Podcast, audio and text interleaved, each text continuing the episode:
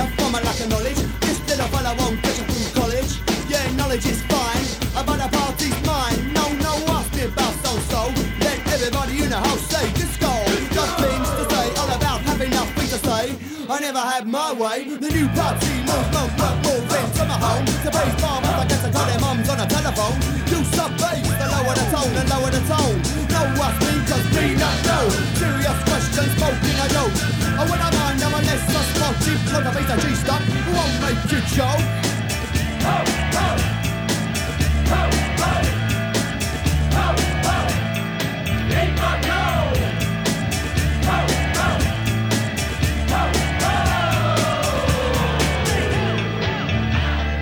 Billy, you time tripping again? I can always tell you now when you've been time tripping.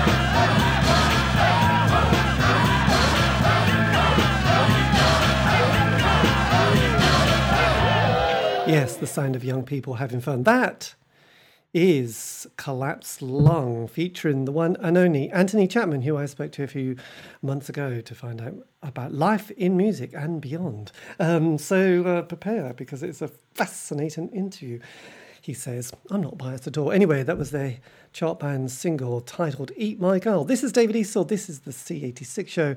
And um, for those who might be excited and interested, you can always contact me via Facebook, Twitter. Just go to at C86 show. And also, all these shows have been podcast or archived, should I say, um, via podcast, I suppose. And you can find them on four different locations um, iTunes, Spotify, Mixcloud and Podbean. Do check out Podbean. We love that. Anyway, before the first part of the interview, I think we'll play one more track. This is taken um, from a much later session by the band. In fact, it was a few years ago. It's uh, titled New Song, Old Band, and it goes something like this. But then, grassroots music venues will be here forever. Princess Charlotte, the Duchess of York, the Square. Nobody will ever make money turning them into luxury student flats. We know the doorman at the marquee on Charing Cross Road. I heard the internet was gonna be big. I saw the winter out on top of a rig.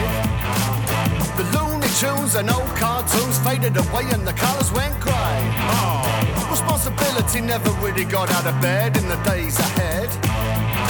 New song from an old band. We hope you understand. When I grew up, I wanted to be a musician, but you can't do both. So I threw out the position cause I still got love for the beans on toast. You can coast the boast for so long until it all goes wrong. New song from an old band.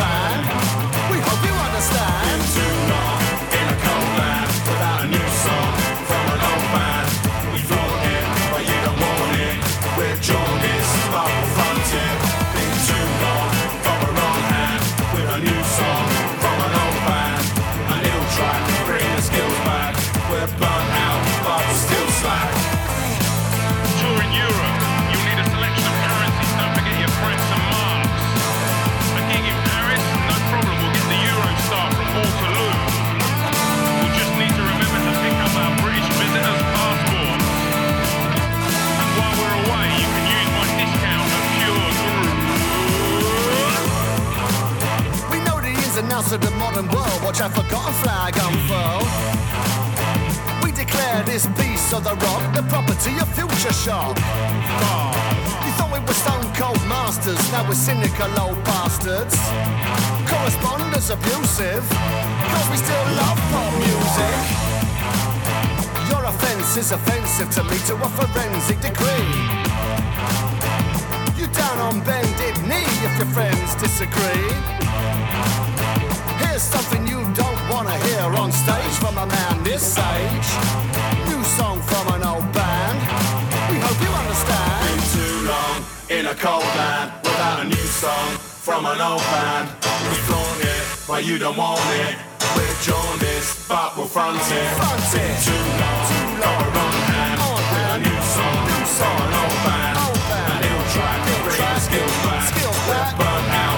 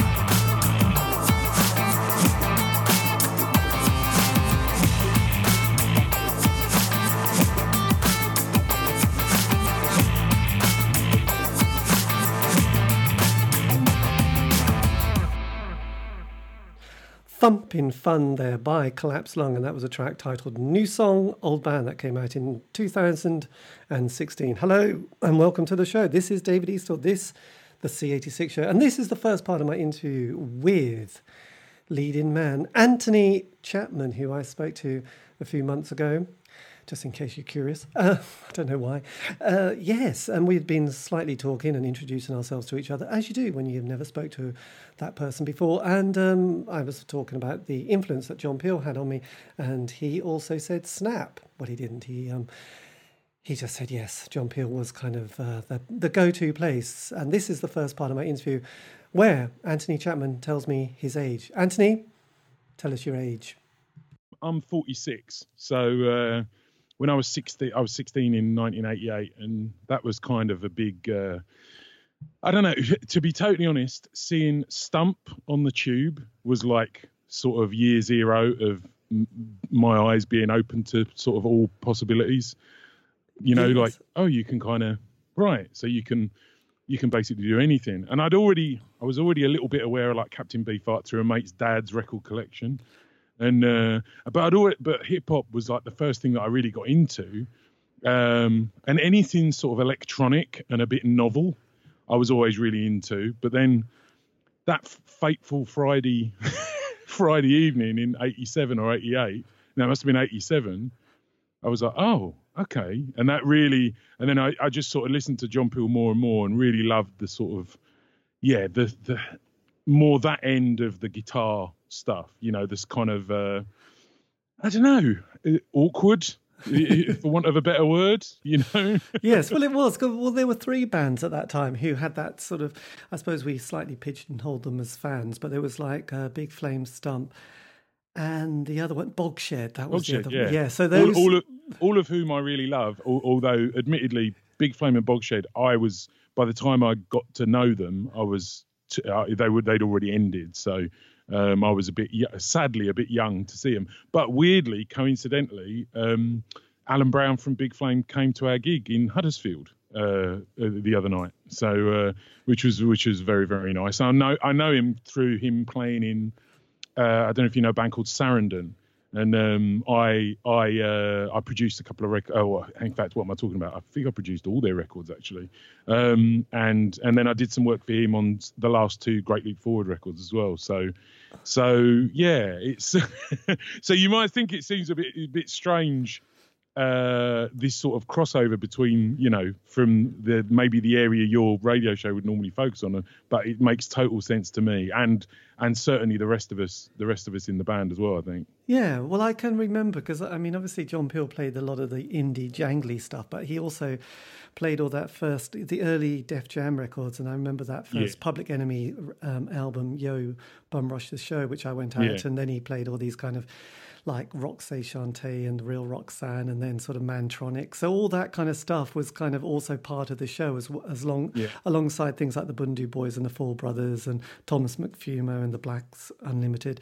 God, my memory's good, isn't it? Um, so, so, so, so he was playing all this stuff, and I would go and see all these bands, you know, because it was like, well, John Peel played them, I'm going to go and see them now, because Yeah. you know, I was just a bit obsessed and, uh, and a bit carried away, and probably had nothing else to do. But I did find it incredibly exciting. So yes, um, yes, Alan Brown from Big Flame and the Yeah. Leap Forward, and another band that now slightly I can't remember, but he was yes, he was part of that. Oh, he was in um, A Witness. He was in A Witness yes, as that's well. the band because I was thinking of I Ludicrous, but it wasn't them at all. But I knew that it was something like that that generation. But yes, so when did you? Because because obviously the other the other thing which John Peel was amazing about was that he introduced me to that whole Chicago um, sort of I suppose dance scene, which was um, I can remember him playing Love Can't Turn Around and being like, oh my god, have you heard this? You know, and people Mm. Yeah. well, the weird the weird thing about all that stuff was, um, well, again, not weird weird in retrospect, maybe, but not at the time. Was the the whole idea of? I mean, the first time that I heard uh, like house. I mean, the thing is, I already when I was a lot younger. I loved Kraftwerk and I loved, you know, the Human League and and Heaven 17 and all this kind of electronic pop stuff, which is you know a bit dancey. Obviously, with the Human League, they did their the the re, you know the League Unlimited Orchestra, so they kind of they were kind of the first people to kind of do you know taking these pop songs and doing dance remixes of them. But like so, obviously, you know. Really into hip hop or electro, as we all called it at the time. Uh, I don't. Most of us, uh, uh, the school I went to in Essex, didn't really didn't really use the word hip hop until much later. Um, and uh, we used to buy these Street Sounds electro compilations.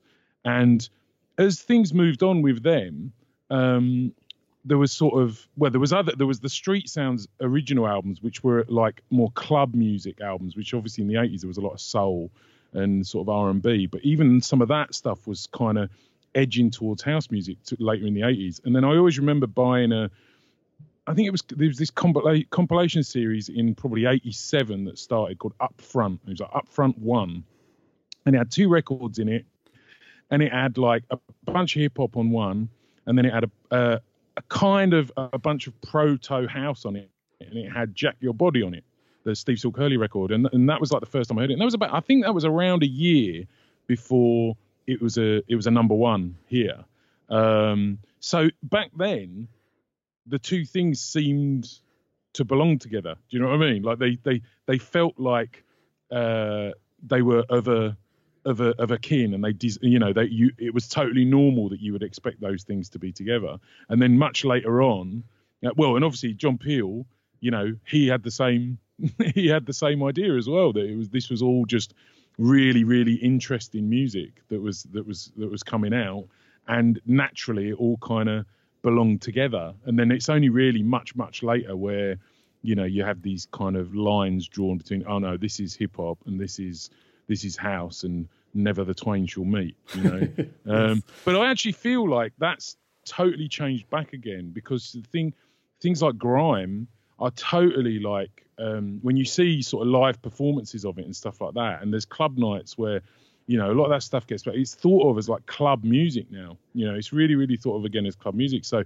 I kind of feel like everything's sort of, it's, it's, you know, we, it's, we always say it's cyclic, isn't it? You know, it, it, things go one direction and then they eventually come back, come back around again. So yeah, but no, you, you, I mean, I, I remember when um, John Peel started playing a lot of that stuff, and of course there was a lot of grumbling from some people. But then again, I'm sure when he started playing punk in the mid 70s, that that again there was probably a lot of grumbling from you know your sort of more Grateful Dead fans. exactly the long the long and Jackson hairs Bryant, yes, I know. members of his That, that was that was kind of like that was the divorce moment, wasn't it? I think when he had that punk show with the Ramones and the Damned and Yeah. stuff like that. But I can remember those electro compilations because I started collecting them, and I think the guy who ran it called something Khan, and he did Morgan a, Khan. That's Yeah, the man, yes, and Yeah. um, yeah, he did this big event at Wembley Arena in 1986, which I went to. It was, I think, it was almost referred to UK as Fresh. Was that the UK yes. Fresh? thing? Oh wow! Yeah, I was, I was I was 14. I wished I could have gone. Indeed, there you go. You can't go to everything, but I have to say, just remembering that event, um, everybody used to go to those rap events, gigs with whistles and absolutely belt it out. And you're hearing afterwards what's completely shot. Plus, there's also the heavy bass bins. Anyway, that's the first part of my interview with Anthony Chapman from Collapsed Lung. We're going to have a break and have some more music, and then more interview. This is going to be their second single, Dismix. Indeed, he says.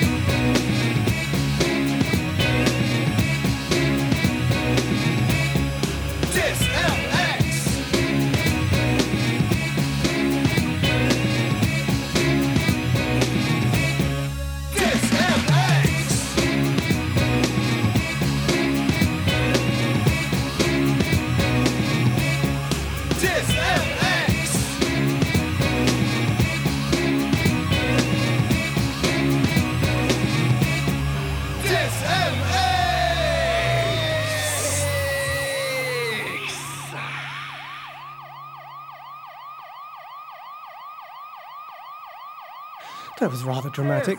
That's rock and roll for you. We live it. Indeed. There you go. That's that's what happens when you're in a band. That is Collapsed Lung. This is going to be the second part of my interview with Anthony Chapman, where I had mentioned the Beastie Boys and whether that had changed his life. It changed mine. Anyway, Anthony, did it change your life? Uh, that's pretty weird. I mean, the Beastie Boys. I mean, the, so well, yes. Um, again, it was this whole idea of, you know, it's hip hop, but we can bring all of these other elements into it. And the thing is, they weren't the first to do it. You know, the Run DMC really were like the the the the people to first do that, where they were kind of bringing rock elements into the into the music. But um, it was a huge record. It was a you know I, I've I've still got my vinyl copy of it that I bought from Our Price in Harlow uh, when it came out in what '86. I think it came out in '86, and um, and that was and you know I, and I remember at the time for me I was quite like you know oh I was into this when it came out, not like nine months later when suddenly it was in the charts and they were having hits and stuff like that. You know, of course, I was like, I was liking to think I was really, really a clever. But the fact is, they were just an amazing pop phenomenon. You know what I mean? Like the the, the this is the, the there's a lyric on one of the one of the songs on the New Collapsed Lung album where you know where, where we there's just this line which says because we still love pop music and that's really a big thing in the in the band. And also I mean I teach as well. And and a lot of the stuff I teach music production and, and related stuff. And I'm always first lesson of the term I'm always saying you know I'll say pop music and this is what what I mean when I say pop music. It's like if it's got words and a melody and a beat then it's pop music of one kind or another you know. And for the Beastie Boys it was like you know what they were able to do and how they were able to completely um hook the media as well you know. And remember this and obviously this is Beastie Boys first album Beastie Boys because as we know obviously they completely over over over like what uh eight years or something like that they completely changed you know. They they they totally took a different path which again is what one of again one of the things i really love about them is that when you say the beastie boys really you're talking about kind of like three different different bands almost in terms of the the music that they put out but you know just all under the same name. And i, I really love that. I love that um evolution. And yeah totally. For for people like us i mean for certainly for people like me at that time when the first record came out it was a huge huge record you know. Um it, and the thing is it was a brilliant hip hop record as well that's the thing that we mustn't take away from it i can still remember hearing uh i mean the first track i heard off it i mean i hadn't heard any of their punk stuff i wouldn't really have come into contact with anything like that back then um but the first track i heard was that um slow and low which is just like amazing. You know, it's, it's such a mad sounding record, like just really wild sound. The drums are huge. It's really slow, um, and uh, collapse. We actually sampled that on our first record. Uh, the, the "Let It Flow, Let Yourself Go" that vocal, and um, we uh, we didn't know the Beasties, but we had like kind of like, like I did a lot of work uh, with, um, or I, I, kind of had vague sort of contact through them via people that we knew, and um, somebody got the word to Mike D and just saying, "Oh, this these guys from London have uh, sampled Slow and Low. Is that cool?" And we got a fax back from Mike D going, "Yeah, that's totally cool. We we totally believe in like letting." You know, uh, artists use that stuff, and of course, I'm, and I'm even at the time I was thinking, well, it's good that you think that. I'm not sure uh, Def Jam or whoever owns the license to it now would feel the same. Yeah, is but you know, but we never, you know, thankfully we never really sold enough records to to sort of uh, register on uh, Yes, on on sort of sample sample uh, lawyers' radar. So, This is true because because actually I just remember there was also kind of for those people who enjoy that kind of um, sampling, and I remember that was Paul- Paul- Paul's Boutique was the one that was Yeah. really sort of fantastic. But there was also bands like um, De La Soul, and then there was the KLF with that kind of much Mm. more sort of playful quality where sampling went kind of crazy. And also bizarrely, Chumbawamba also did an album which got completely banned because it sampled so Yeah, much, and they hadn't they hadn't even bothered to ask ABBA, Paul McCartney, and everybody here, all these major people, what they might think about it. And it was a bit like, yeah, I don't think you can do that. I think you're going to have to shove all those under your bed again. So, um, yes, it was bizarre. So, look, because because in a simplistic way, you know, I've, I've kind of got that kind of, and this isn't the mainstream. You know, top of the pops. This is kind of more the indie stuff that, that, that for me was from about 80, 83 to 87, basically the years of the Smiths. And then you had that dance world with the Soup Dragons, Happy Mondays, Stone Roses. Mm. And and then this kind of, then you had grunge obviously coming in. And then mm. you had a few other bands who were trying to, you know, like go through that period and those decades, like the Sundays and Carter. And so mm. obviously you were sort of coming, you know, yes, where where were you sitting in all that? Because obviously that was, Ooh. I mean, to our to our detriment, sort of commercially, we were always just determined to do what what pleased ourselves. You know, I mean, we start me and so me and Steve, the guitarist, we just started fooling around in 1992. We met each other and we got talking, and we both had like Commodore Amiga computers, and using those computers, you could do really rudimentary sampling and, and sequencing. And we were just saying, oh, why don't we just make some tracks together? And he was a guitarist as well. He was much more of a rock guy, you know, and loved his Rush uh, and, and and Yes and and all these things, you know. But like he's a year younger than me, um, and we had loads in common, despite the the different sort of outlooks on music. But there were lots of, uh, you know, there were lots of overlaps music wise. Like you know, both really loved sort of you know kind of old funk records, and me a lot of it because I was like hearing hearing samples in hip hop records and then trying to find out what it was, like what the where the sample had come from. And um, so we started fooling around in 1992. We did a couple of gigs. We did one gig where it was just the two of us, kind of like messing around, being. I mean, it really being silly, you know. I mean, yeah, obviously, you know, you'd never guess with the stupid band name that we've got. Like, you know, it was really silly, and uh, and and literally, we were in the studio making the first single, and I and I just suddenly thought, oh, maybe we should have changed the name of the band. like we we just didn't do it, and then we were, and then in a way, I think bloody mindedness, we were like, no, let's let's see, let's see if we can make this work.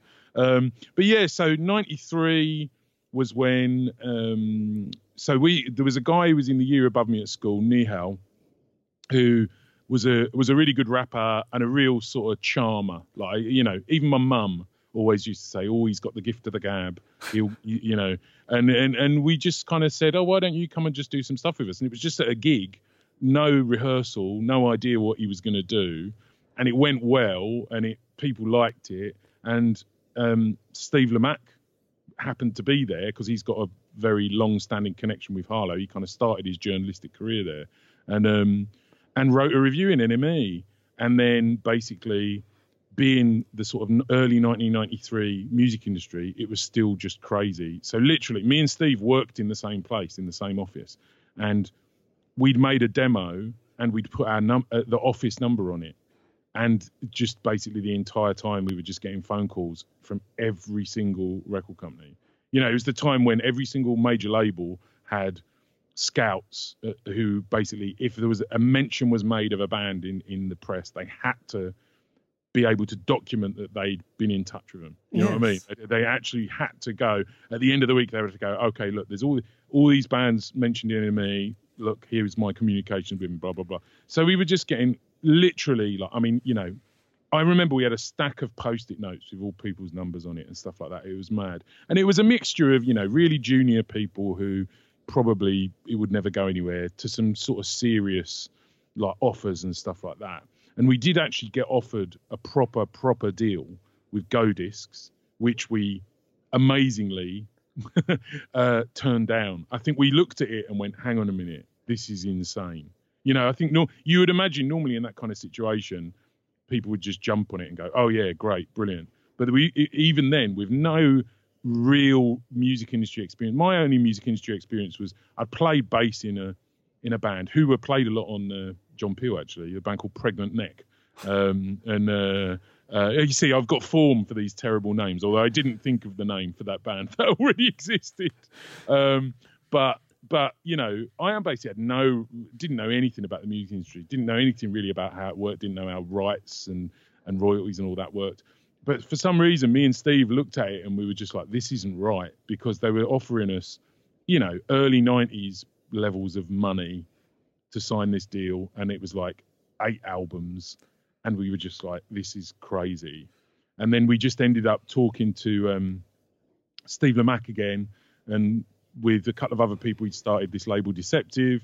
And did we want to maybe do two singles and just see how it goes? And that's kind of how that um, how we went down that route.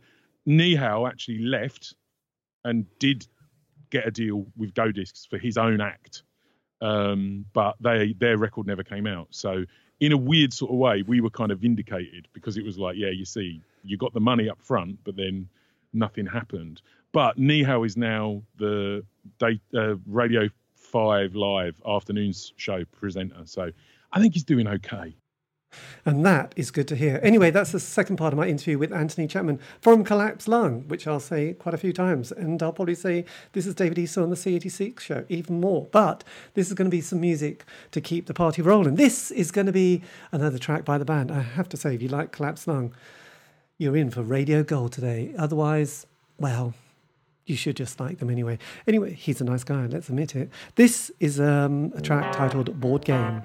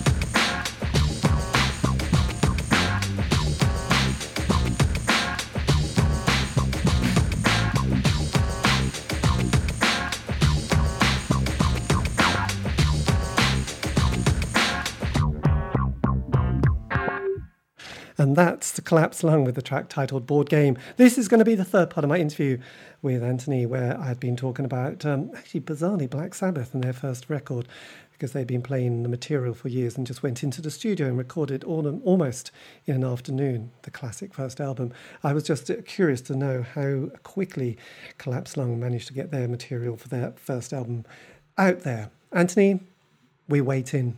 it was tough. It was really tough. I mean, yeah, we did the two. We did two single. I mean, six tracks total with Nihal, and then obviously he'd left. So we we we put the feelers out about getting somebody else in, and we we heard from this guy Jim, who none of us had any link with before. It was literally like it was. It was actually through Heitham, the the frontman of Senser, because we'd done a couple of gigs with them, and he'd heard that Nihal had left, and he said to Jim, who, who was an old friend of his, "Oh, you should talk to these guys. You'd be perfect for that." And actually, he was completely right. Nihal Nihal's brilliant, and he's an amazing character and a brilliant rapper. But with Jim, it was like we found a total kindred spirit. Even though we, I mean, we were, he's from Cheam in Surrey, and we, me and Steve certainly from Essex, and we so we're opposite sides of London. So not in London, but you know what I mean, uh, situated opposite sides, opposite sides of the M25 basically. But we both had the same outlook and sense of humour and tastes, really. You know, real magpie sort of tastes, wanting to be into a bit of everything.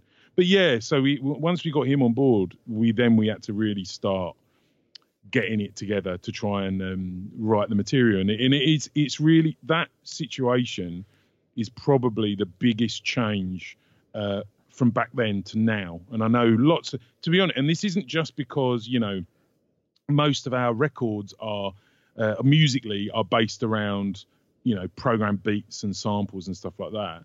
It's the same for everybody. It's the same for guitar bands as well. Just nowadays, so well back then, you know, with us, we had to find somewhere to actually write the music, you know. So we would have to, you know, we would have a computer and a sampler. We'd need a mixer. We didn't really have a studio available to us all the time. We were lucky in Harlow. There was this venue, the Square, um, where me and Steve both kind of came. I mean, the Square is basically the reason I'm literally the reason I'm sat in this room talking to you now. Without that place, like you know, that wouldn't have happened. There's also, um, on a side note, Paul Epworth, the producer who produces Adele and and all stuff. He started out. He's like a year or two years younger than me. He started out there as well. So um, you know, this place was amazing. It's no longer there. It's literally been bulldozed now. But um, but anyway, yeah. So we started doing a bit of work in the studio there because we could kind of get in there in the middle of the night, and um, and it was tough. You know, it took a long time. I mean, literally making the music, uh, the, even you know the initial beat to with a sample and program beats or whatever to get people to kind of add other stuff to took ages and ages and ages. Thankfully, Jim had quite a lot of lyrics already, uh, uh, but you know it really took a long time. So 1994, early 94, Jim was with us. We recorded a single. We did a big tour with um, Credit to the Nation, like supporting yes, the Nation, yes. who at the time were were like you know in the charts. Because they had Uh, that one with Chumbawamba, hadn't they? That's right, yeah. And um and so and then we did another single, and then it wasn't until probably like I think it must have been March or April the following year, '95, when the album actually came out. Um, so it took a long time to put it together, uh, which was a real problem back then because you know the record company had sort of thinking, "What have we done?" you know, because they're just wondering where. And it was, it wasn't. Trust me, we were not like sitting on our, you know, we weren't sitting on our hands doing nothing. It just took a long time to do stuff. Um, for the for the second record though, we by that time we'd got ourselves a studio, very small studio in London, and we could work a lot quicker. And actually, we approached it in a different way. With the first one, we wrote this, wrote the songs, demoed everything, uh, using other studios, and then went into big studios to record it and to mix it. With the second one, we built our own studio, so we actually wrote and demoed it all there, and then we went in another studio in the same complex to record it, which was a bit cheaper than going off to you know one of the big studios. And then when we did the mix, we we used uh, one of the rooms at Matrix, which again isn't there there anymore, which is the studio where they recorded like the first uh, Clash album, or maybe the first couple of Clash albums. Never mind the Bollocks was recorded there. Um, some of Bohemian Rhapsody. Also, it was like a famous studio in London. We used the little mix room they had. So what we did was we sped everything up by because we had access to our own studio. We could just work all the time. So we we were able to just work all the time, get everything written. By that time, we knew what we were doing a bit more. Yeah. Um, and there, and then by the time we got into the studio, actually like making it, tr- like tracking all the, the, the, the, you know, the master versions of the vocals and stuff like that. We also managed to pull off the ridic- frankly ridiculous coup of getting Belinda from My Bloody Valentine to come and sing on it. And and until they did their their comeback album a few years ago, um, we were quite proud that the last thing that that Belinda had been on was a collapsed lung record, which is just so ridiculous. To this day, we meet people and and we mention that, and they just look at us like, "What?" Like they just can't believe it. And again, it's just that sort of, you know, like I said, even though you know, at first glance, you glance, you might not imagine people like us with the band that we've got having links with, you know, artists like that, like My Bloody Valentine, or you know, all these kind of gnarly sort of London noisy types, you know. But we totally do, you know. We, we kind of were going to a lot of the same gigs. Johnny, our bass player, he used to work for My Valentine, and you know, it's it, it's it's incredible. It's even more incestuous, I think, than anyone would would really imagine. Yes. Um, yes. So yeah, all of that stuff was, you know, so the second album came together a lot quicker. But you're totally right. It's a classic problem with with bands that get, you know, picked up when they haven't really got a huge amount of um, history. You know, they they haven't got much material. But then, like you said, with the you know older bands like in the past, they would have come up playing gig upon gig upon gig. You know, um, and and they do the first album, and it's just like. Oh, all of our best material, and then of course you get the classic sophomore slump, don't you? So Yes. where the second one is a bit like, oh, what, what are we going to use now? Well, it's So- interesting because you know you look back at the Beatles, and obviously Brian Epstein thought, "Yeah, you're all right, but you're not great, so we'll throw you over to Hamburg, and you can play two gigs a night for X amount of months to, sort of learn how to do it." And people like David Bowie spent most of the '60s, you know, trying different things and not working, and then eventually it was like, "God, I've got it." I've you know probably five or six years work, and you know that first you know Black Sabbath album as well. You know, hearing the stories from those guys that you know they they'd been you know dragging this stuff around you know small venues and eventually did the album and it was like god that's brilliant so sometimes the first album is amazing sometimes it's like they've done a few which are forgettable and then they got right we've got it we've got the magic formula we've got the fairy dust it's all good. And Yeah. um, it all sort of works. But obviously yes kind of accumulating that body of work is quite something. So and also you were very much part of that kind of because it's interesting you mentioned bands like Senser who I totally forgot but I remember that first album that everybody loved. And that was a bit and they were a bit of a they had a bit of a crusty following didn't they? I seem to Yeah, remember. very much there was so. dreadlocks and, and people used to really like the didgeridoo as well which I seem to remember suddenly appearing on stage in various people who started faking you know an Australian accent and becoming Yeah. a bit sort of spiritual about their instrument and it was like oh that's interesting so yes the brew crew and senser so i can vaguely see that if you had those connections you would have probably got into those squat squat Yeah. parties with with my bloody valentine and silverfish and that north london kind of grunge scene wasn't it Absolutely, yeah, yeah. The sil I mean, Silverfish, I knew really well because I used to book them at the Square, um, like right from early on, you know, and and all of that, and the Faith Healers, all, all the stuff on Too Pure, like uh, Paul and Richard from Too Pure, I got to know, and worked with various bands on Too Pure, you know, because I've done lots of other stuff, like done sound for bands, and and I do studio work. I mean, I you know, for like the last twenty years, I've been like doing studio work as well. So yeah, so it's it is weird. I mean, I and I, I really like it because to me it feels totally natural because I think if you're the kind of person that is um, into sounds, you know, like it, it, it- it's not just about, you know, I'm not I'm not a songwriter in the sort of traditional sense of the word. Um, I'm I'm I'm a fan, you know what I mean? I'm, I really really am a fan, and and to me it just makes total sense to kind of latch on to lots and lots of different things and try and enjoy it and try and get inspiration from it as well. You know, I think that I think that you know, and and I, and I find that a lot with artists that we met back then and also now. You know, um, there's often a similar attitude. You kind of gravitate towards each other.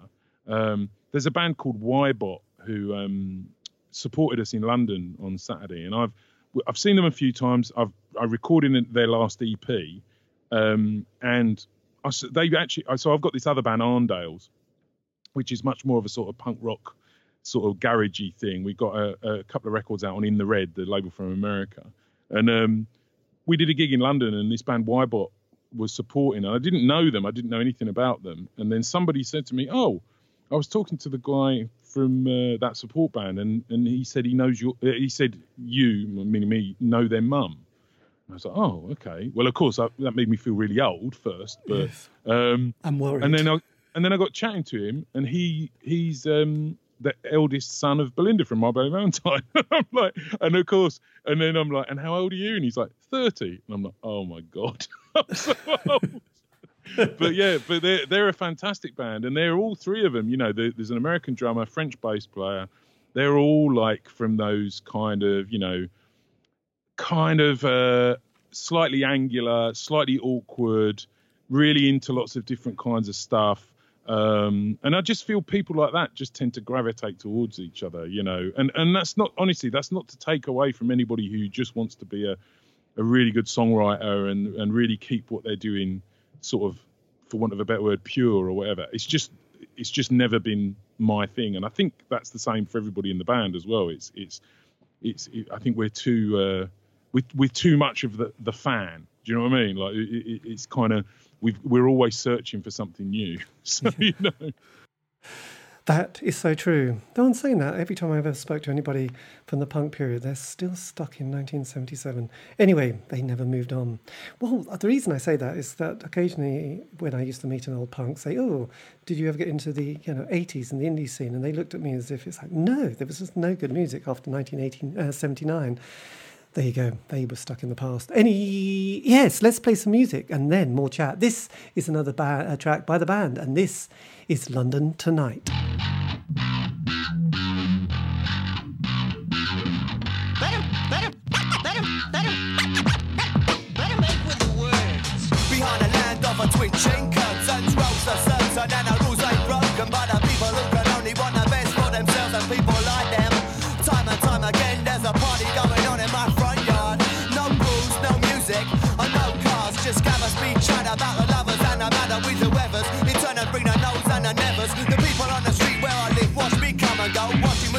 What's my mission? I'm a sanitary exhibition, facing extradition. I make you watch the curtains in the kitchen. I may be social lever, I may be quite a catch. I'm not working on middle, I'm semi-detached. I'm a pigeon in a hole for the people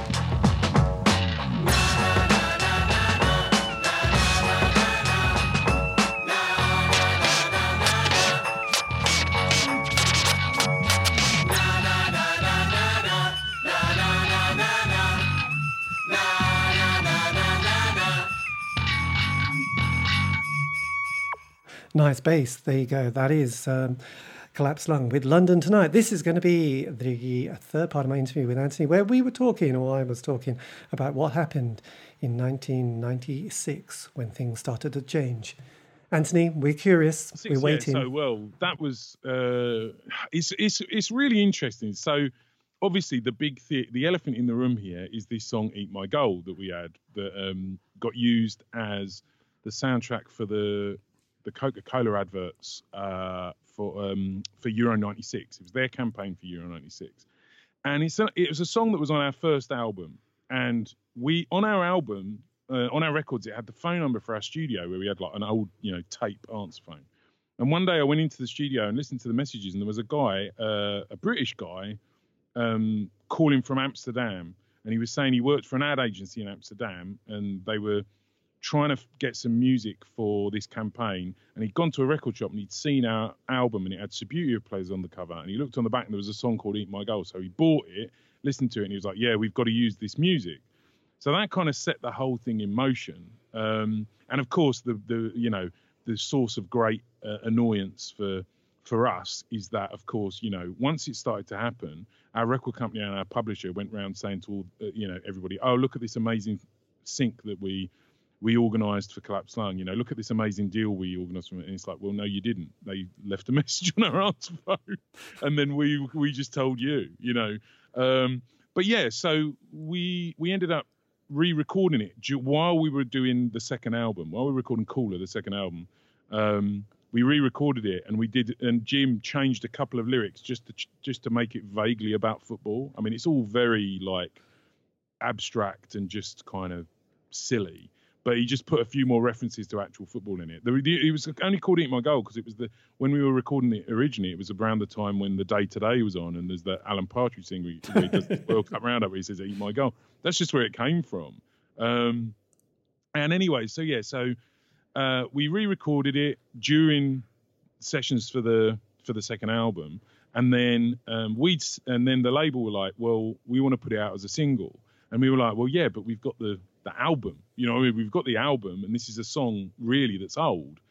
So we were like, well, what about if we, as a compromise, we do the single that we want to do from the album, but we put it on, put "Eat My Goal" on the B side. And they're like, oh yeah, okay, that sounds cool. So release day comes, and I mean, God, this is something lots of people, I'm sure, who listen to your program remember, who, are in bands. Who release day would come, and you would go to, you know, our price or Virgin or whatever to see if the record's there, you know, and there it is. And I saw the the CD single, and it had a little red sticker on the front that that said featuring "Eat My Goal" from the Coca-Cola advert, and it actually had the Coca-Cola logo on it. Which, which even then I was kind of like, why aren't we being paid to have the Coca-Cola label uh, logo on our record? That's advertising.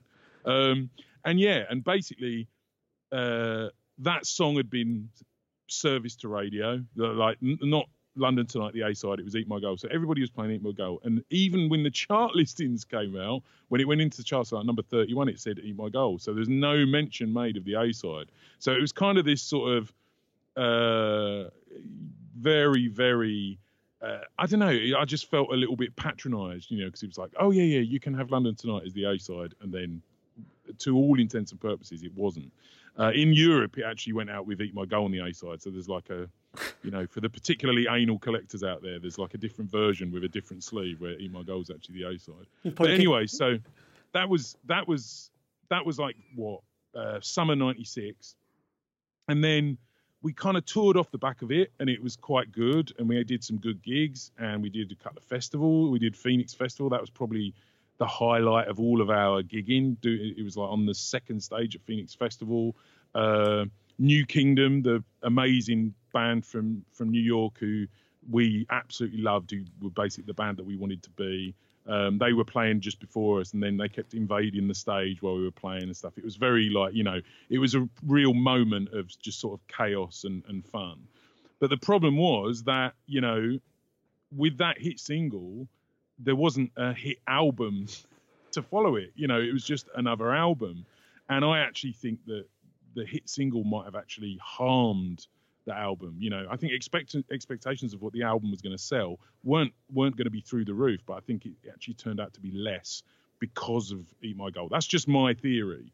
Um, so we kind of ended '96 on a bit of a, a downer. Uh, Steve, our guitarist, had not been very well. He hadn't been touring with us for a while because he wasn't really up to it, and um, and we ended up just finishing the band. Um, we were just thought, you know, we're not happy with our record company. Uh, we feel like we made we put everything into making this album that we're really proud of, and it just got sort of uh, chucked or sent out to die. That's the term that you hear people use, you know. um, and it, the the best the best bit of it is that the last gig we played back then was late '96. I think it was December '96 uh, at the Electric Ballroom. Uh, no, sorry, the Cam- Camden Palace in London, uh, where they used to do their club night on Tuesday nights, feet first, where there'd always be a band on. And um, we'd played it before, and we got asked to do it literally on the day because uh, uh, Salad had pulled out. You remember Salad? Yes. Um, Salad name. had pulled out. Yeah, and Salad, Salad had pulled out, and we got asked to do it. So we're like, great. And then basically, the last gig we did of the original era of Collapsed Lung was us going on stage in front of a bunch of indie guys who were expecting a beautiful statuesque Dutch model, and they got us. Which I think must have been a serious disappointment. So, so that so coming out of that into 97 and and obviously you know there's that yeah you're right that era of coming out of the john major years into the kind of new labor thing. And while the music industry is sort of going oh yeah isn't this great? Isn't isn't it great that you know cool britannia new labor blah blah blah? We just feel completely separate from all of that you know because we've we've kind of self-destructed the band and then we've started trying to do something else. And we actually spent a few years God, about we spent a, a long time, about five years, uh, just trying to put a bunch of new material together. Just the three of us, me, Jim, and, and Johnny, the bass player, and um, we did the, we did stuff under the name Junior Blanks. And funnily enough, the one person who really loved what we were doing and played our the, the two singles that we did was John Peel. So um, there was one in particular that we did we did which he absolutely loved, like even you know to the point where he rang up rang me up to say how much he loved it and you know and oh i'm going to be playing this a lot da da da da you know but the problem is we just put those out ourselves we didn't we didn't have a deal there was talk of us signing with a couple of labels it was a bit different from collapsed lung in terms of it was a bit more songy um uh, still beats, you know, no, not much guitar. I played a little bit of guitar, but it wasn't like guitar focused. But there was a lot more. Well, basically, we have a joke in the band, which is that it's it's basically kind of like Gorillaz, except like you know years before them. Not that we're saying anybody. we're certainly not saying Gorillaz ripped off this really obscure like failed project of X Collapsed Lung, but it's just a weird coincidence because they they kind of hit on the same idea of sort of beats and quite hooky songs. You know, um, yeah, it's weird, but yeah, we kind of we did that. Um, and yeah, so we th- this whole idea of you know the '90s, um, the sort of mid to late '90s, and and it's this relative kind of golden age, at least in terms of you know the way that it was portrayed in the media. We were just completely out of it, you know. We we you know, and it was all kind of self-inflicted, but uh, we we were just sort of in the studio scratching our scratching our heads, thinking, hmm, what do, what do we do? What should we do? Did you manage to get the publishing um, sorted? Because obviously, having that hit single, and I'm sure this has happened. I do remember because I've slightly followed them. Chumbawamba did lots of Mm. albums, and they just had that sort of dwindling audience, and then they sort of had that freaky single that took Yeah. them. And obviously, their bank balance, if they had it sorted, you know, would have been fantastic. You know, I Mm. don't, I don't know, but um, uh, did you did you manage to sort of have that sorted so that you benefited from that single? Yes and no. Um, I mean, the, the, the in terms of publishing, we did really well. Like you know, in terms of you know, so we're talking about royalties when it gets played on the radio and stuff like that. We recouped our publishing deal. Um, it was all like you know, it did fantastically well, but the record side of it was not good. Like and and and basically everything sort of disappeared into a black hole, and then eh, sort of early 2000s, the label kind of kind of wound up and then everyone like lost track of who owned the rights for stuff because rights were getting sold left right and center. And occasionally you would see on itunes for example oh look there's eat my goal. And it who's that? Who who does it say it belongs to? And we'd be like no idea who that is. Um, so often we, even now, even today, we get calls from the publisher saying, "Oh, do you know who owns the rights to Eat My Goal? Because Tesco might want to use it or something like that." You know, and um, what we do now is we say, "Well, no, but why don't they use this version that we re-recorded?" You know, which which basically sounds exactly the same.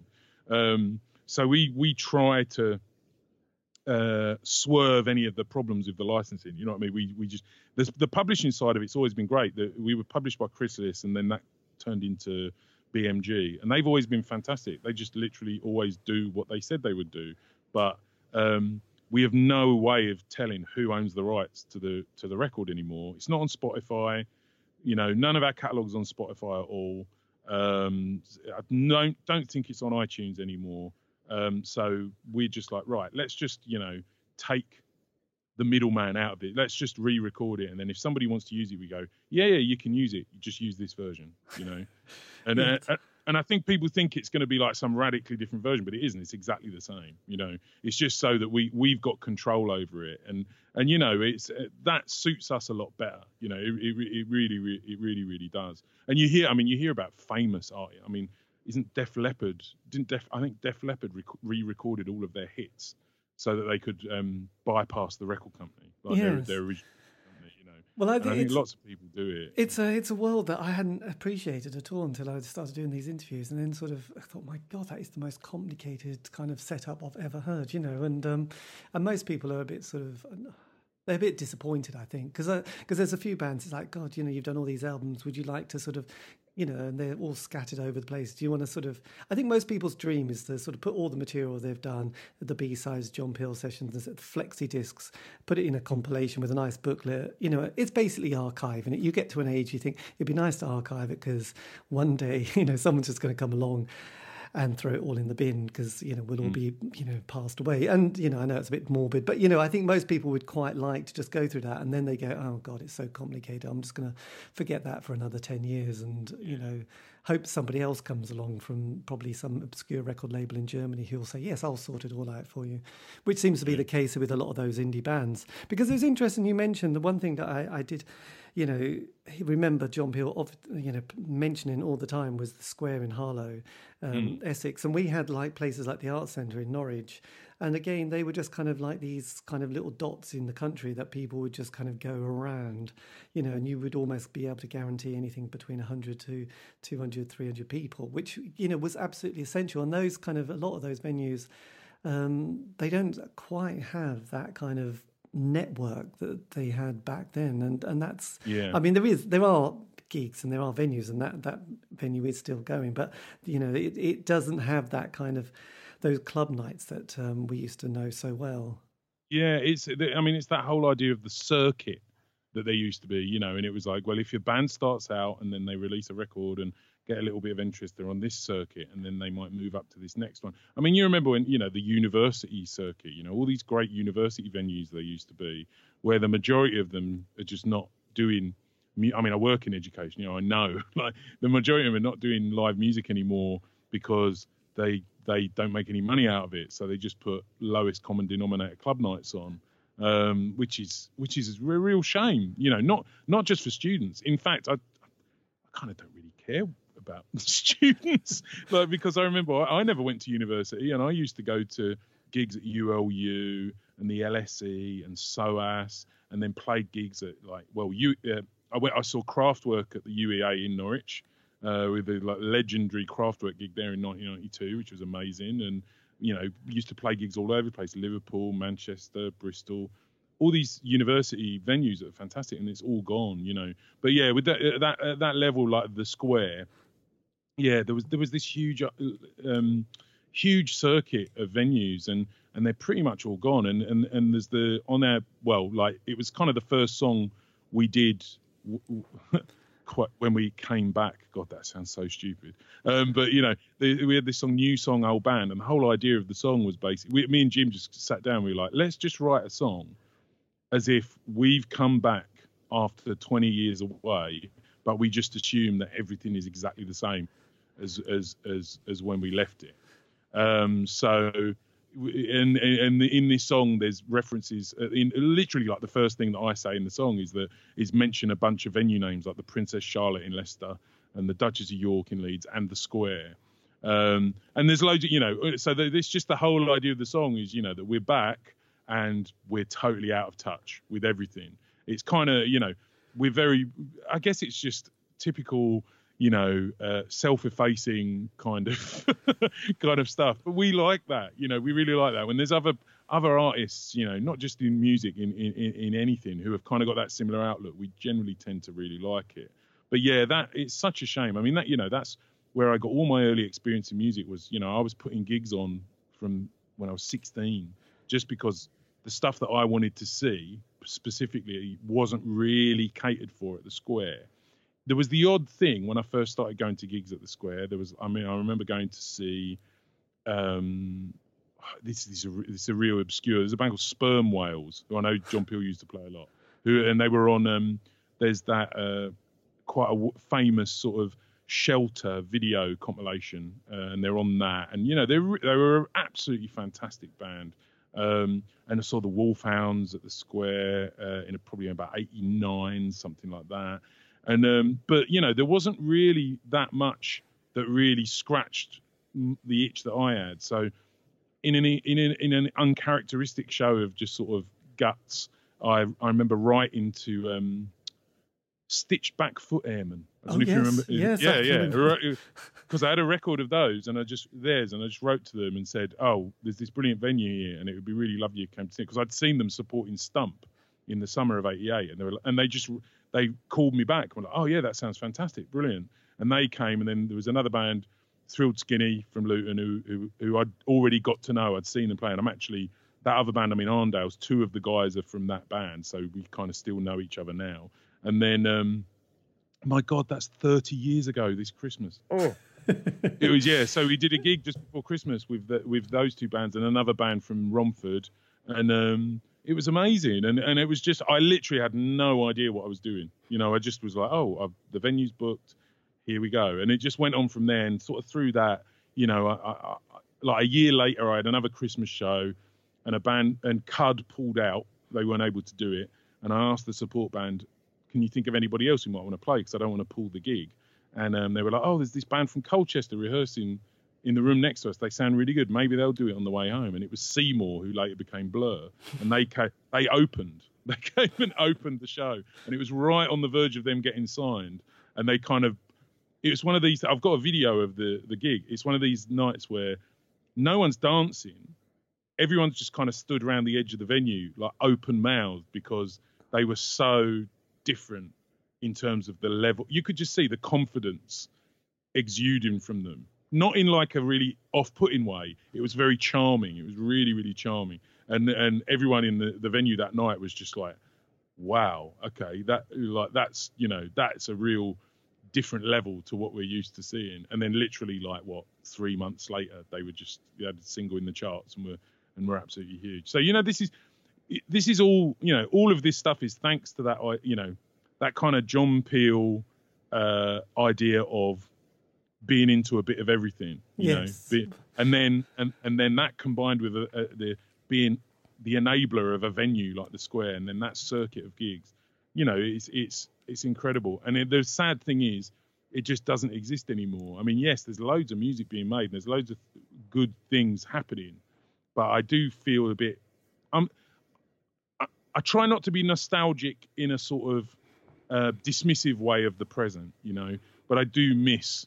I do wish we still had those venues, especially. That's the, that's that's one of the main things, you know. I still wish we had that circuit of venues. Um, uh, but then again, without John Peel, you know, we don't we don't really have that audience anymore. Do you know what I mean? Like that, it's so fragmented now. Fragmentation of the music industry. It's out there. We can't do anything. It's all over. Or is it? I don't know. We're having fun. That's the main thing here on the show, um, as you do. Right. I think we'll break it there. A little bit more music, and then the last part of the interview. This is uh, a track titled "Burn Rubber Soul."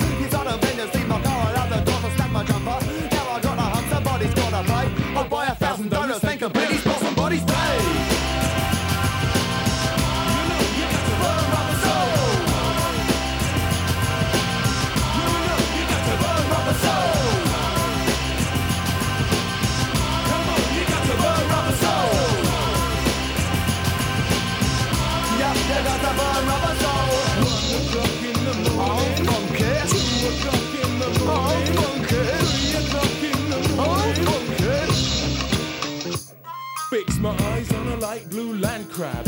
As I fly right, it won't be too bad. Don't care what my ma and my pa say. It'll take me on my Leyland away day. Ignoring the national speed limit, shaking the corner so close I could take my rear wheels with it, proving a distraction. My lack of traction, it's an attraction to the smart jalopy faction. That's a fact, it's designed to attract.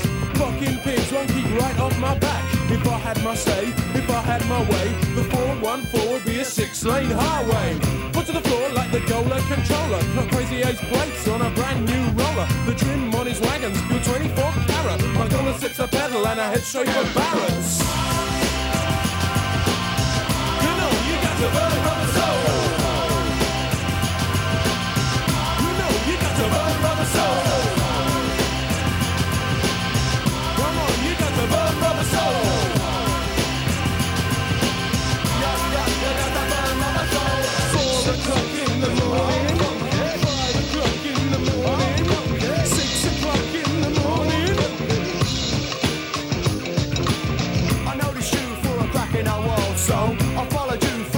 And attacking them all. You know I don't wanna hurt you, but the feelings I nurture for you are anything but small. You know you almost lost me, lost cause I in Paris there was a pair of Gola trainers that would cost me only a quarter of my goal, so oh, I got a Mustilo and rode down the location in the town. You must have reached your first floor as I was walking past Camley, stalking past Andy, cause I can't imagine might know what was going on. Been around for the show that was shown on. So my marina has a trundle beside me, Watching round the junkyards daily. From my marina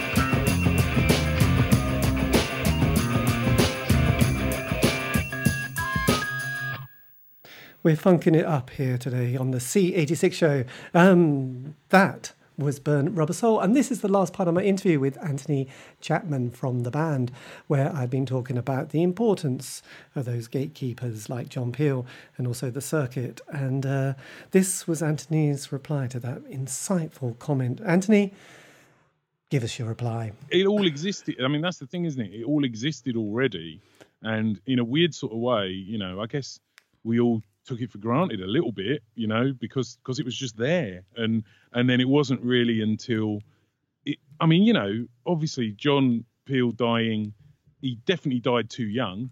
Um, there's no question about that, which was a huge tragedy. But it, it, what's even more of a tragedy is what happened afterwards with, you know, the fact that once he's gone, it just felt like uh, it was taken as an opportunity to just clear away any idea of having a similar kind of approach to music on on Radio One, and uh, and and nothing else has replaced it. You know, six. I think six. Mu- I mean, I, I'm not going to lie. I, I almost never listen to six music. I almost never listen to music radio anyway nowadays.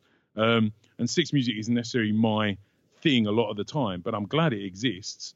But there's no replacement for you know a national, uh, you know, mainline station show with that kind of a broad remit anymore. And and I just think it's too late now. It's been there's been too much of a gap. I just don't really see how how it could ever be replaced. You know, Yes, It- that's a real tragedy. Well, it is, and I hadn't realised until getting a bit older, you know, being really naive. But you know, I just thought the DJs were really into the music, and they picked them, and then everyone said, "No, no, you know, you have to stick to the playlist. You have a playlist by by some weird committee," and it's like. Well, John Peel didn't. He just went out, you know, because I spoke to a lot of people who went, oh, yeah, you know, I was at a gig with John Peel and all these fans would come up and they'd give him records and he would try and play them. Or he would turn up in Liverpool at this little record shop and say, you know, what's the latest buzz to these little kids playing, you know, not little kids, but you know what I mean, the, the kids at the shop. And they would say, oh, yeah, there's an obscure single here. And it was like, he, you know, he was like going out fact finding into the, into the wilderness and getting them, you know, he didn't have somebody saying, right, this is the script that you've got to say, and this is your playlist, John. So you've got to say, this is a super band from Brighton, and they're going to be really excellent, and this is their latest brilliant new single. Here it is, because it's like I thought, oh shit, that's that's rubbish. but Yeah. but but you know, Six Music is kind of you stick to the playlist, and you have that little banter between songs. You don't say, you know, he would. Yeah, I mean, I know we sound like old men, but you know, it's like shit. I did, I didn't know because that that for me is the craft of somebody putting their music together, and then there's the craft of just being Steve Wright in the afternoon, being jolly and and and sort of saying, "How you feeling, guys?" You know, mm. and and trying to have this communication with the audience. Where John Peel would say, "Good night, good riddance," and you just kind of smiled. You didn't say, you know, he didn't try and get in with you particularly. You know, anyway, you know, it's it's kind of I, I just kind of realised there's a chapter of music that sort of is kind of changed, and it, I've only just really noticed it. In, you know, I've only realised what's going on quite recently in the last couple of years, I suppose. Yeah, it is. It, every uh, you know the the whole. Yeah, because of the stuff that I teach, um, you know, I have to talk to my students a lot about this whole idea of um, democratization of music, and and the thing is, I, I'm, I guess I'm a bit of a contradiction um, because on the one hand, you know, I do wish there was some something had taken the something had come to fill the void of of, of you know John Peel being around. Um, and just the, you know, and the fact we've lost all those circuit venues, you know, I do feel really, really bad. I mean, the funny thing is, with you know, looking back with nostalgia. I mean, I'm I'm in a group on Facebook where uh, Mick Mercer, the photographer, he posts up um, stuff from the photos and flyers and stuff from the Bull and Gate in London, uh, which is a you know fantastic venue. Like you know, I saw some amazing gigs there over the years, and um, I, even nowadays when I look at the bills, you know, I look at the the you know the the flyers for like a week or a month of gigs, and even the ones at the time that I know I wouldn't have been that interested in, I'm going, I'm like, oh look at that, isn't that great? You know, like the that, that there was this much going on, there was this much stuff happening, um, but on the other hand, I do believe that the democratization of music creation um, is a good thing. You know, I really, really do think it's a good thing, and uh, and I think that um, being able to just do everything yourself, be in complete control of it, do whatever you want, um, that's great. Obviously, the the downside is that it can be difficult to find an audience and difficult to to to make an audience. But um, I do think that you know the fact that we don't have to spend thousands and thousands of pounds on making a record in a studio anymore is is definitely a very good thing. I mean, w- w- with us, with the you know kind of fast forward into now, with the album that we've just released, Zero Hours Band, um, loads of that was made without us all being in the room at the same time. So um, you know, I would be making beats, and then I would send them to everybody, and Steve would put some guitar on it, and Jim would put some vocals on it, and then we would only really get together to like do the final recordings of the vocal and the guitar and stuff like that. But everything's been written already. When we did the si- the single we did like getting on for two years ago, um, we were we were at no point in making that were we all in the room at the same time. Like I was kind of going around and me and Jim would get together, me and Steve would get together, me and Johnny would get together, and I'd have my laptop, and then and the thing is, a, a total in a totally objective assessment, it's much better sounding than anything that we did in the 90s. Much, much better. You know, I mean, part of that is just because we know what we're doing, because we're old.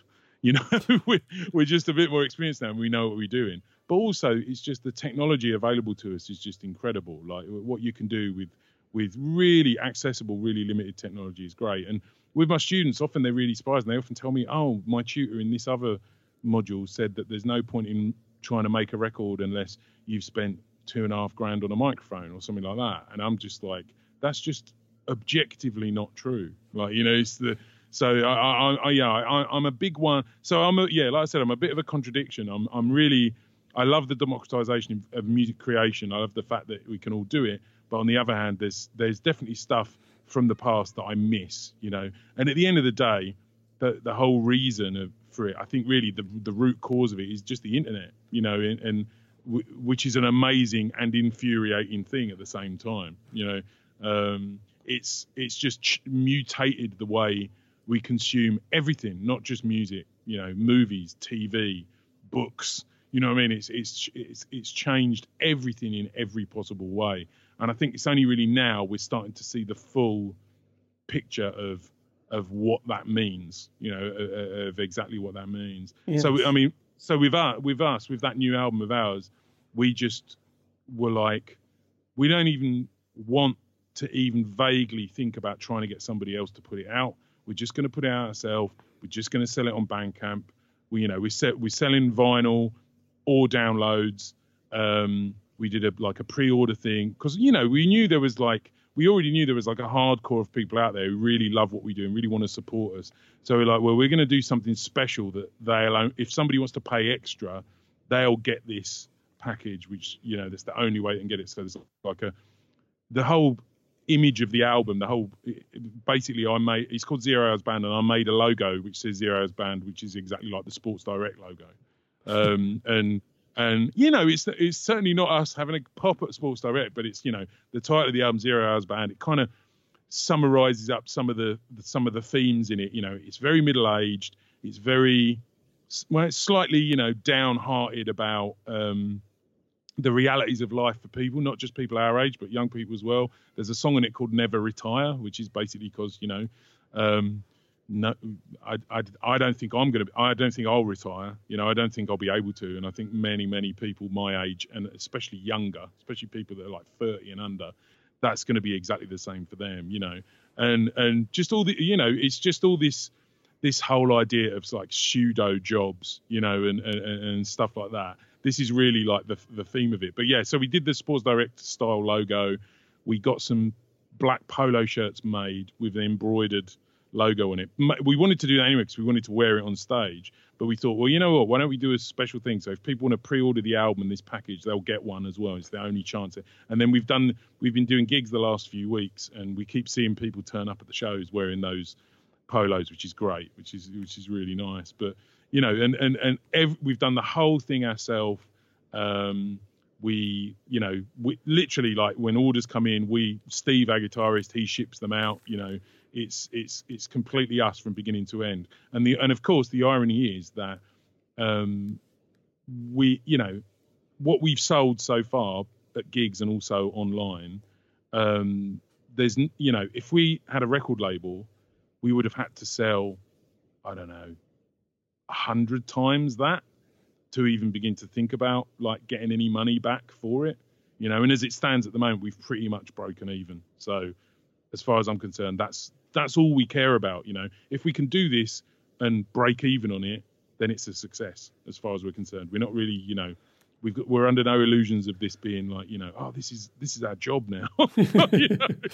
because we've all got job. I mean, not least because Jim, the front man, he is he's he, you know he's the professional musician. The rest of us are like part timers. He's uh he's Mr. B, the gentleman rhymer. That's his like alter ego, and that's his that's his job. You know, he's it's kind of like a cabaret thing. You know, and he's gigging all the time. So sometimes for us, trying to do gigs is a bit of a nightmare because we're like, oh, is Jim going to be available? Because we can't really say to Jim, oh no no, you can't do that. You've got to come and do this collapsed lung gig because that's his like livelihood. So, Excellent. but um, but yeah, so it's you know the the whole idea of um, democratization and stuff like that works brilliantly for us. You know, it's fantastic. We can do absolutely anything. In fact, once I've finished talking to you, I'm I'm in the studio now. I'm probably going to work on something new, but I'm also doing like instrumental versions of of all the tracks on the album because we're basically um, going to talk to a few people about maybe putting them up for sync for for TV and stuff like that. You know, and even if we get little ones, it's great because we own everything. So you know, we can.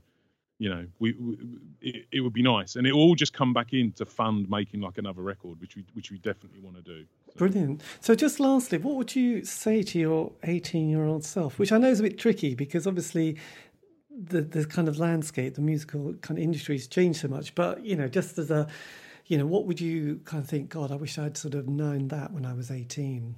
Yeah. Oh, that's tough. I mean, I would pr- first thing I would do is I would probably list uh, all of the bands that I would see between the ages of like 18 and I don't know 21 that I would think, oh my god, they're so terrible, and then they would immediately become go on to become really famous. Um, and I would just let myself know about that. So if there's an opportunity to like work with any of them, I probably I, I might think, well, maybe I won't be quite so dismissive. the, the classic one was the Manic Street Preachers. You mentioned them earlier. In fact, you know what? I saw them supporting a band from Norwich called Basti. Oh, yes. Uh, oh, God, I remember Basti. Yeah. Yeah, absolutely. Yeah. In fact, I was talking to Mark, the bass player for Basti, the other day. He he co-edits um, uh, Electronic Sound magazine. He's still based in Norwich as well. I did some mastering for him. But um, yeah, but he, you know, I, I put them on like, in like 1989. I remember going to see him at the Bull and Gate, and uh, there was me and a few friends. I'm aged, you know, I'm aged like what 18 or something. You know, I think I know everything. And then this band supporting comes on, and they're wearing funny shirts and doing all these funny poses, and watch about a song, and then go back out to the bar thinking, "Oh, that terrible! Aren't that band terrible?" And then literally five days later, they're like they're like the biggest thing you've ever you could ever imagine. Um, so I, I think basically what I would do is I would tell the 18 year old myself, you don't know anything. You know, the, the, just if you go into music realizing that, I think it might be a lot easier to um, to navigate and to and to comprehend. Just always remind remind yourself that you actually don't know anything. Um, but I think the other thing is, yeah. Now part of me wants to be really glib and say, uh, I'd say don't sign a record deal, but you know back then it wasn't. You know this whole idea. Nowadays my students always, I'll get when there's one place that I teach where most of the students are kind of doing dance music and they go, oh yeah, I think I'm going to sign to such and such a record label to, because they're going to put my single out. And I'm like, oh cool, what does that mean? And they're like, oh, well they're going to put it on iTunes and Spotify. And I'm like, well, anything else? And I'm like, they're like, no, no, no, that's what they're going to do. And I'm like, well, you could do that. Oh. You know, and I'm just like, why are you signing a deal? like, there's no need. It's just ridiculous. You know, the whole business model of these people is to scoop up as much content as they can so they can try and go out and license it uh, uh, you know the more the more catalog they've got the easier it is to license so yeah so me wants to say i would say to myself you know never sign a record deal but to be fair back then it wasn't a realistic to just do everything yourself from scratch from nothing um uh, in in in retrospect, I think we made the best decision that we did regarding signing with Deceptive. Um, the, the the best decision that we could have. Um, but yeah, I don't know. I might I might advise myself to be to be a little bit more careful, Yes. um, and and just you know, uh, maybe uh, yeah, maybe not. Don't sign a publishing deal. At least not straight away. Hold on to that for as long as you can. That's probably what I would say. But also, oh, I tell you what, I would definitely say, and I advise this to everybody I know who, because obviously I'm of the age now where I've got lots of friends who have got kids who are like university age.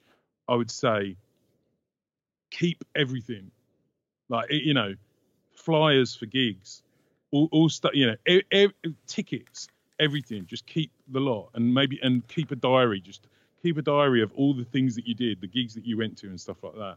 Because I find that I'm at the age now where I do, I am occasionally struggling to remember, or I'll see a reminder of something, be like. I totally forgot about that gig that I went to that was amazing, you know. And you see all the, and I love looking, like I said, that Bull and Gate group, you know, the fact that Mick Mercer's kept all of this stuff for like years, you know, all the way back to like 1986, 87. Um, and I just think, you know, I think I I know, I know most teenagers. If you said that to them now, they'd be like, "Oh, that's stupid." But I just think, you know. Um, then again, I suppose I'm saying this now with teenagers nowadays. I guess a lot of their stuff is archived anyway with Facebook and Instagram and stuff like that. So they've all, they've almost creating like that kind of archive, you know. But for me, yeah, I wish I could go back and just say, oh, all your flyers, all the videos you take at, at your shows that you put on, you know, all this stuff to do with Collapsed Lung, everything, just keep everything. That's what I'd be saying, you know, because you because it would be nice to have. Uh, we've got a fair bit, but it would be nice to have a really good archive of all this sort of stuff from back then. And it's and, and, and it's social history. You know, that's the that's the thing I think that's really important. That kind of stuff is is really really potent social history. I think. And that is so important. And I completely agree with. So there you go. We're best buds. And that, sadly, is the uh, last part of the interview.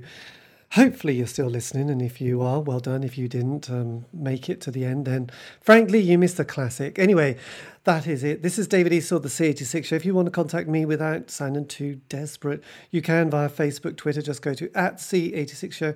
And also, um, sounding really desperate now, you can um, look at any of the archive. They're all there for your uh, enjoyment. Um, yes, and that just for your. Um, if you're making notes, you can find them on Spotify, iTunes, Podbean, and Mixcloud. Just go to C86 Show. They're all there, nearly two and a half, three years worth of quality interview and chat from that golden decade that was the 80s. Anyway, I'm going to leave you with another song. Um, if I was really prepared, I'd know what that song was. Yes, I do. Yay! It's called Golf People. Have a great week.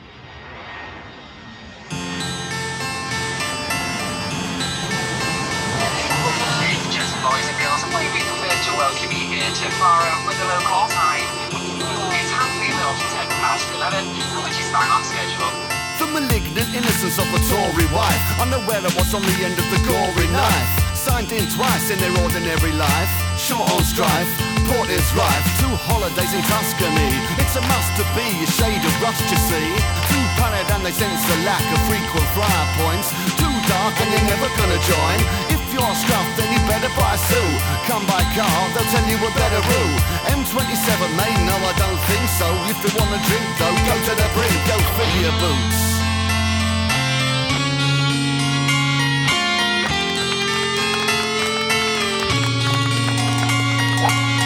Golf people don't care about you. Golf people don't care about me. Golf people won't hear complaints about life or pain or misery. Golf people don't care about you. Golf people don't care about me. Golf people don't care about you. Golf people don't care about anybody else.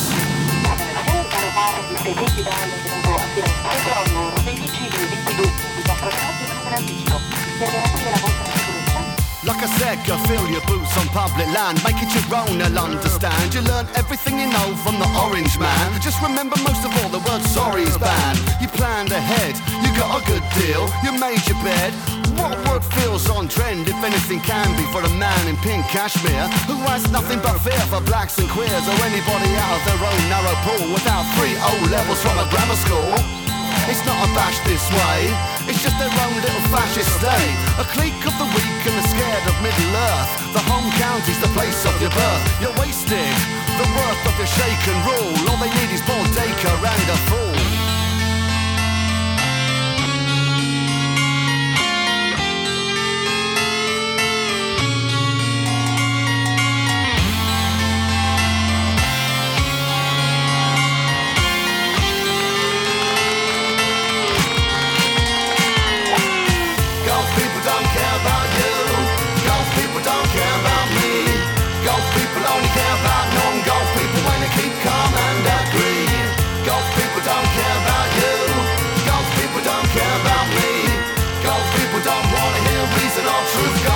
don't care about